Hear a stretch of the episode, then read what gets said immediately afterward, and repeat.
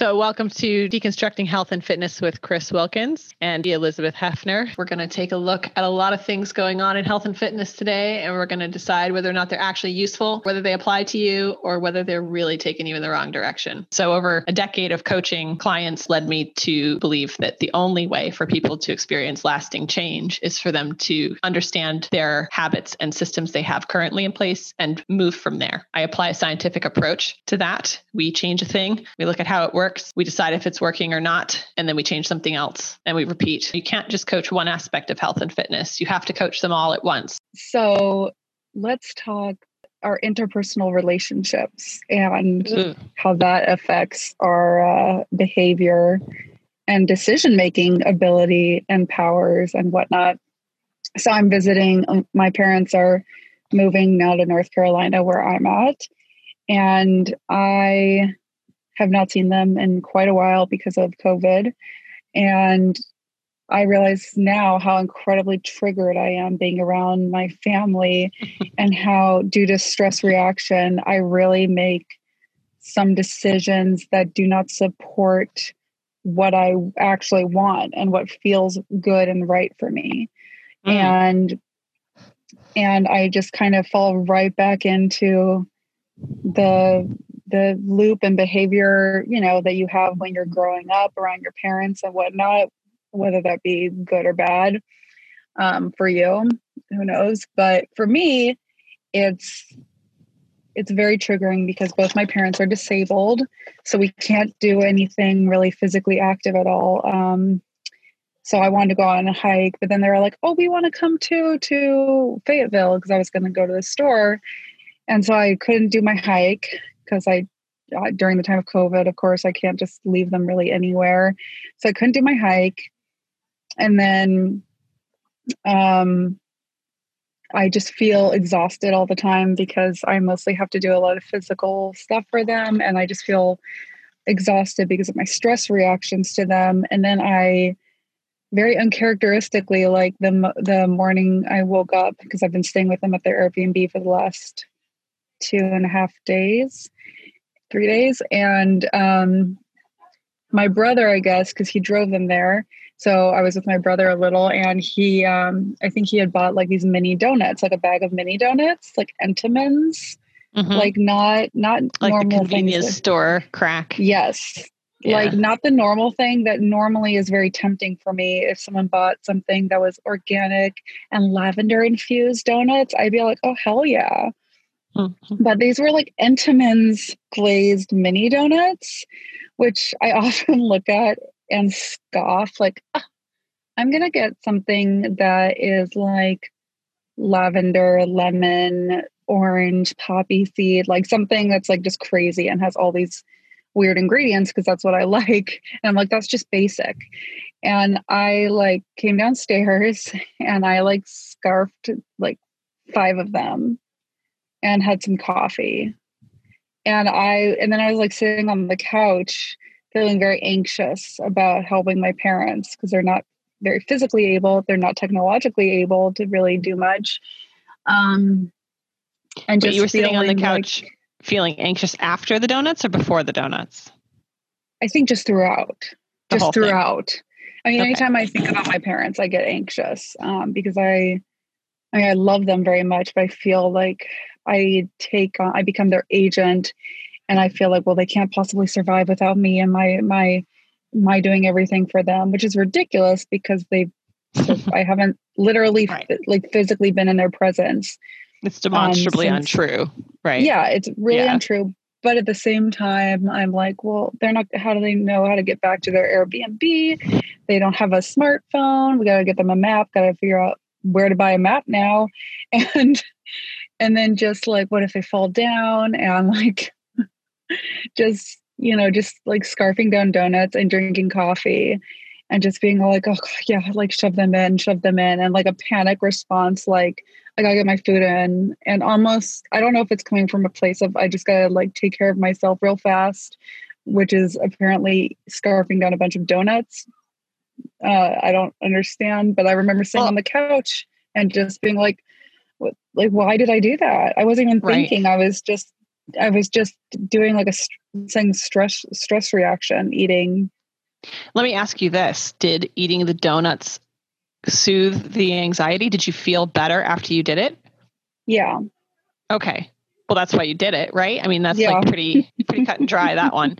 But it's not it's not it's a fix, right? And you know that. And I'm saying this more for the the people who are are listening now because we've talked a lot about this kind of recognizing and oh, being yeah. aware of these situations when they pop up and what kind of effect they have on you. You know, PN calls it noticing and naming. And so, yeah. like, which is why I'm list- listing this because this I know is incredibly common for people. This kind of reaction. common, but it but it's also a really important like tool in your toolbox for changing behavior is being able to recognize when something like this is happening and potentially mm-hmm. why it's happening and so that's like big check mark for you you've done that hurrah you weren't able at this point to forestall the behavior pattern um, yeah. that you're unhappy about, but you were at least able to see it and be like, oh yeah. shit, here comes the donut tsunami. I see it going in my face. I understand yeah. why it is happening. I am not stopping it. Right. And so, and then I also want to, I know we've talked about you're not my food priest. I don't have to admit, like confess my sins to you. But then yesterday after we we talked a little yesterday and um, you gave me you gave me some really good um, just helpful advice that I don't it was something like um, you don't need a food hug i said. Yeah i don't need a food hug. And i had three servings of ice cream. And i remember i was like eating um well not right after. Right. Oh okay. Um, well that's good. I mean sort of I it wasn't like I went downstairs and was like, fuck that. Um I no, do need like, a food hug. I know. It was like I had dinner, my mom made like really good chicken bean vegetable soup. Um, but it's my family, so of course we also put like cheddar cheese all in it. Mm-hmm. And, I looked at I said that, like, isn't that disgraceful? Isn't that disgraceful? and then I also had like like a I guess, a half a cup of ice cream. And then we were watching The Office. And I was like, you know what would feel good? Having another serving of that ice cream. And I was just eating it, but very aware, like, why, why I feel like compulsive. I don't eat this ice cream. Just eat it. Like I guess I'm shoving it in to shove down my feelings. I don't I don't know, but it happened after you said I don't need a food hug and I thought, I thought that would give me enough of, you're right. But then I kind of felt like, no, I'm around my parents. I'm really, really, really stressed out and anxious. And I just want things that feel good because I'm like freaked out. Right. And I think, you know, you've summed it up pretty well in the first bit of describing the situation that you did about you know you're just generally anxious with your parents because you worry about them because you yeah. care about them and you want them to be okay and safe and you know that's something that's reasonably out of your control most of the time. And so yeah. when it is within your control and right in front of you, it's like a heightened experience of trying to fix things now because yeah. you know you can't fix them forever. And so I mean that's that's one of those things that's worth really kind of taking a look at and seeing how it's working for you like is that actually affecting them for the better this is back to you know okay you can have all these emotions and you can observe them happening.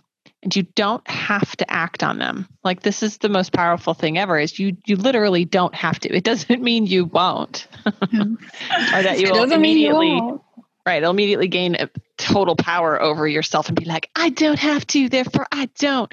But the the reality is like the step between i see these actions i watch them happen or i'm sorry i see these feelings i watch them happen and then I don't act on them versus I do act on them is the critical step, right? So finding disruptors, finding ways to when you're when you've had that first scoop of ice cream, finding a way right then and there, you've recognized the action, you've named it, you know why it's happening.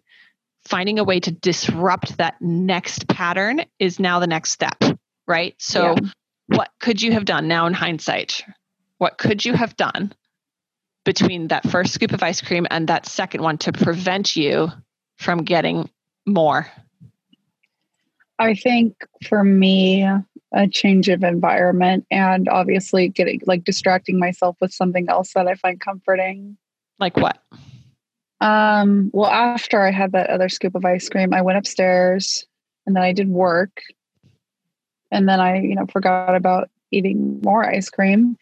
And mm-hmm. then I just watched a bunch of YouTube videos. I just like laid in bed and I was like, this is so nice. Like, one things to be okay in the world, yeah. in my micro and my macro world. right. But so I think, I guess, I think changing a changing environment would have probably been the best thing to do. Well, it did work. It just didn't happen immediately. Soon enough? Immediately. Right. Because otherwise, yeah. I mean, it's relative. Like if if you had intended to eat two scoops of ice cream, then it would have happened exactly on time. Do you know what I'm saying? but because you yes, feel like you didn't want to eat I that didn't. much, right? Then you it was yeah. it was the right action potentially. Mm-hmm. But that and means we didn't disrupt the habit loop. Like, oh, because I sat on the couch and didn't change environment quick enough. Right. But that's okay. I'm not saying like you've got the tools. It's just now honing how to use them. Yeah. So the trigger is like you've got okay. to have that moment, that ability to be like, oh, I would like some more ice cream. Yeah. Right now I want more ice really cream. Good. Yeah. Right now I want more ice cream. I know that later I will be mad about more ice cream. So asking yourself what future Liz is going to say about this next action is another tool. What's future Liz going to say about this? yes, I don't want the consequence of this action I'm about to take. Future Although me is going to be mad at me. Moralizing food like everyone does. Everyone likes to moralize food. Like, you're so bad. You're such a bad person. You had fries. You bad, bad person. Yeah. It's not the same as murder. it's not. I mean, well, I mean, if we want to get really. I guess you could poison someone. That's food. And I guess you could or eat yourself really, to death really or starve yourself. Murder. Yeah, it's just slow murder, right? Because if you want to get really extreme, if you want me to put on my food priest hat and go like full cult on you, like full cult would be every food decision you make is choosing between life and death, Liz. Oh my God. Every really? food decision. Oh my God, really? Mm-hmm. So I mm-hmm. could choose every a cucumber. That isn't health promoting, it's health destroying. Oh my God. Wow. wow. It's so healthy. What a healthy attitude to have. Wow. Oh, but this is why also is like putting yeah. oh my God. The extremes. Um so it is, I guess it is good, and I should give myself a pat on the back because the first step is recognizing. I guess people say the first step is admitting but I'm recognizing, I'm recognizing these patterns of like, well, why am I doing this? Why, like, what am I trying to, like, what am I trying to accomplish inside right. my heart? And uh, recognizing that there are other ways I've been successful in the past to redirect energy, behavior, so that it actually supports what I actually want to see happen. Mm. Habit disruption is one of the most important tools, and how you apply it and implement it's really critical. And there are situations like what you're describing right now, which is this is a massive trigger situation. There are ingrained patterns and feelings that come with being around certain people, and we all have that. That's yeah. like yeah. just human interaction 101 is like, hey, I see you. You have feelings. I have feelings. We feelings all over each other, and then shit happens.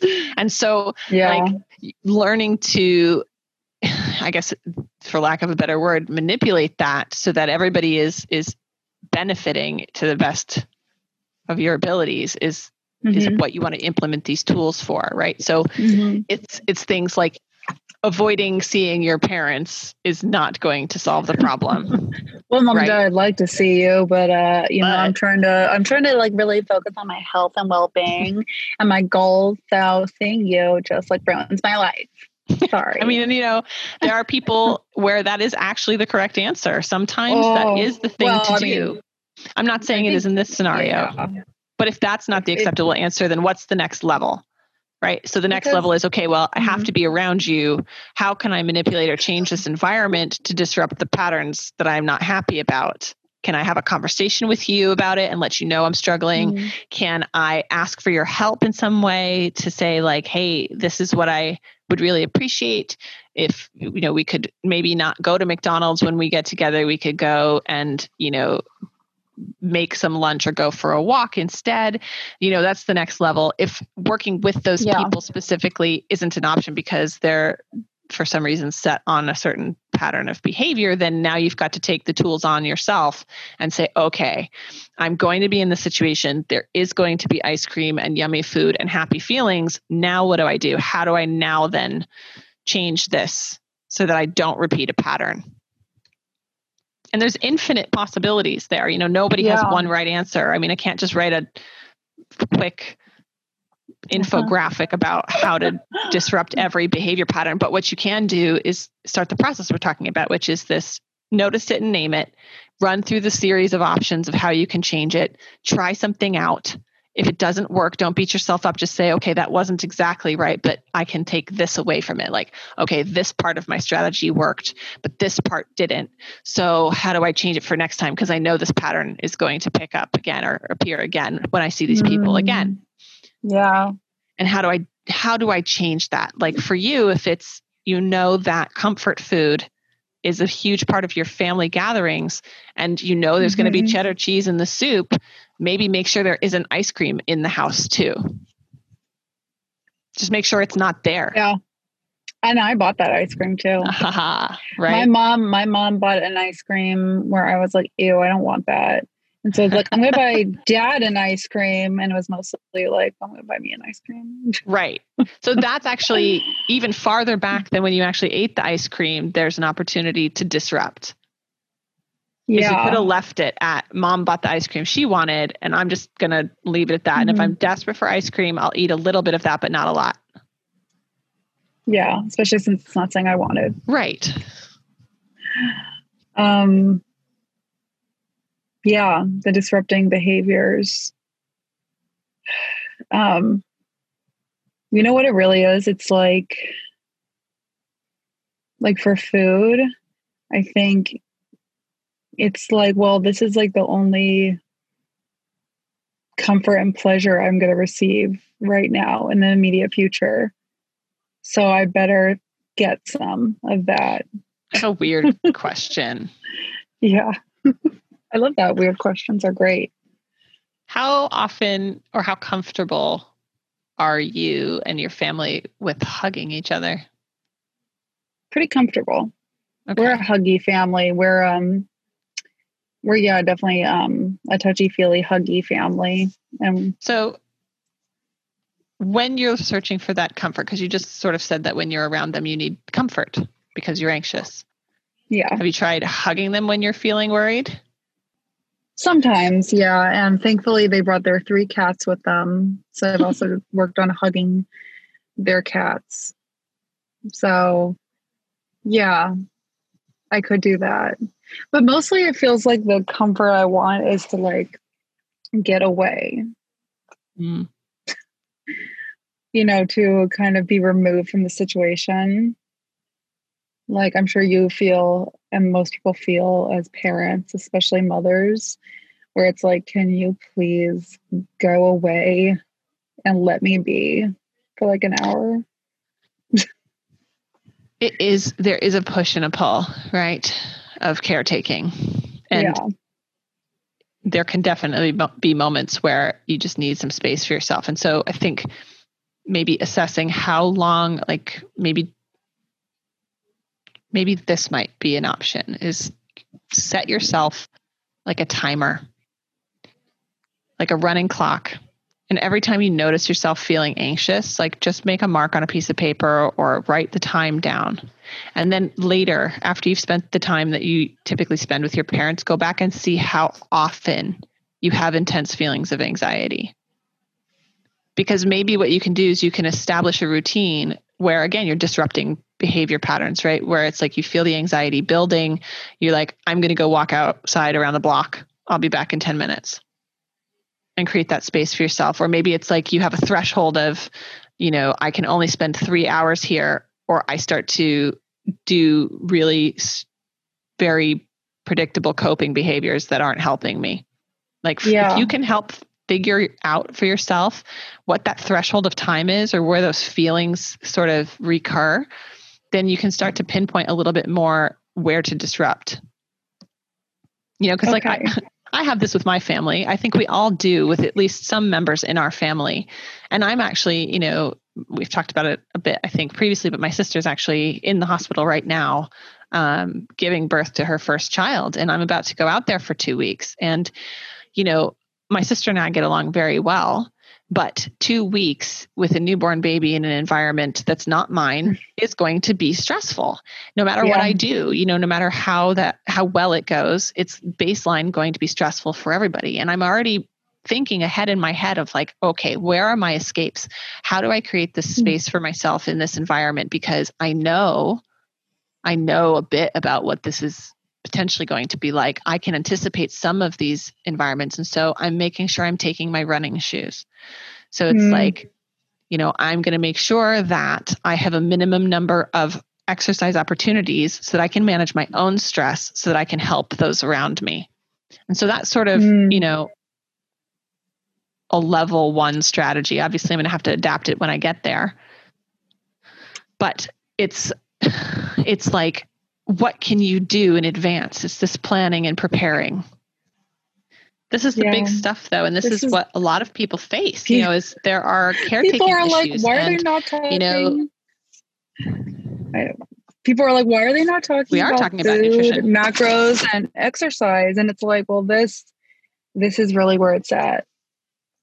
but these things are what get in the way of people actually creating yeah. that space for themselves to take mm-hmm. care of mm-hmm. themselves and that's the whole point of this is that yeah i could write you a program right now i would i will write you a program in the next 15 minutes liz that will get you the results that you want i am 100% capable of that but all of my years of experience coaching people says that it, any of this stuff on paper has to translate into actual action. And if you're so uh-huh. spooled up about worrying about people you care about and their well being, your well being will take a back seat and therefore you won't take the actions. And that paper will sit there and be a source of shame and and resentment that you're not doing a better job. And nobody ever makes quality lasting change by mentally abusing themselves. You know i mean that's the wow. old model of fitness i think that's like that's an that's an important thing to remember Nobody makes quality lasting change by abusing themselves. I bet there's going to be some people listening who are like, I did, I lost 100 pounds. No, but- I mean, okay, there's an amount of discipline and purposeful action is not the same as personal self abuse and self hatred. Those are not the same things. And I think that's the misconception is that in order to make progress, no, you have to shame or guilt or punish that's yourself what I did into it. Lose, these things That's what I did to lose a bunch of weight. That's why I guess I was coming from my place where that's exactly what I did to lose a hundred pounds. And I was very right. unhappy. And, and, but that's what that's what the current narrative is is that you deserve to suffer because of your choices and obviously you're in the situation that you're in because of your choices Therefore, mm. you're a bad person and you should have to feel pain and suffering in order to overcome this. And okay, there is potentially some discomfort in changing. And there is some self-discipline that's required in making these changes. And there is some you know targeted action you have to take. But that doesn't have to be done in a self-destructive way. Wow. It's it's actually it can be a game it's like obvious what you're saying, but also mind blowing. I don't know how it could be mind blowing and obvious at the same time, but it is. It's like, wait, so I can I do all these things that are kind of hard and take effort, but I don't have to be miserable and suffer tremendously. Huh? you know? No, it's not about suffering. And and it's like, no. but it's really hard to break that cycle when every time you look at Pinterest or Instagram, you see these influencers who have all of these, you know, motivational quotes up. Like I don't sweat, I sparkle, or you know, I mean, any of this stuff really it's got to be solidifies this reference. idea that suffering is inherent. Yeah, and like like the ones where it shows people like bent over about to throw up because they've lifted their weight so hard, and they're just like, actually, there's one on my Pinterest board that I think says, I don't quit when I'm tired. Like, I don't stop when I'm tired. I stop when I'm done. Yeah. when I'm done. When I I'm mean, done. that can. There's two sides of that. yeah, it's it's it's kind of inspirational, but There's it depends on sides of which way I'm though. taking it. Yeah, like Right. obviously there are times as an example of that train of thought there are times when i go out for like a hike and i'm like meh i'd like to go home now because i'm not really feeling this but then i'm but then part of me if that's like a habit if that's a pattern i see with exercise it's like well okay but you said you were going to do at least three miles is there a good reason why you're going home Right. Like, And there's a difference between holding up. Yes. There's the difference between holding up that commitment to yourself and telling yourself you suck because you didn't do it. So I think that's that's the difference. It's it's not in necessarily Yeah. the fact that those inspirational posters are bad, but it's that the way we read them and apply them to ourselves creates shame. very like and shame very is good a notoriously bad the- motivator. Yes. And I think that, again, I'm just going to repeat what you just said. Shame is a notoriously bad motivator. And I think that hopefully enough people are aware of Brene Brown's work on shame and vulnerability that we can all kind of agree that shame doesn't really lead to good things. Guilt is different than Right. shame, guilt is different. Yes. Guilt is a response to an action that you deep down feel doesn't align with your core belief system. That's different. Yeah.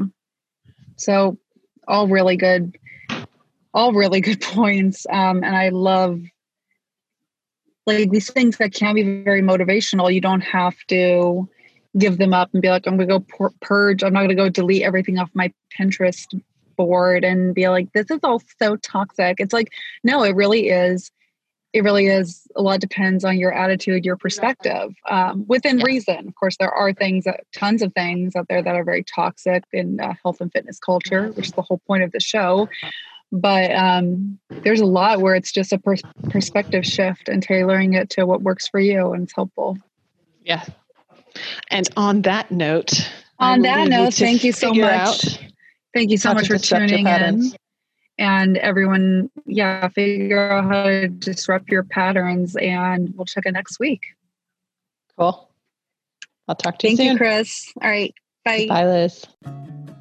Hey, that's it for this week. Thanks for listening. And I hope that today's episode made you think a little bit about how you could apply some of what we're talking about to yourself and your behaviors. And let us know if you find any of it meaningful. Make sure to tune in for the next episode where we will continue to have somewhat circular conversations that may be helpful. They will be. They will be helpful. It's what you take away from them. Wow. Right. The more you know.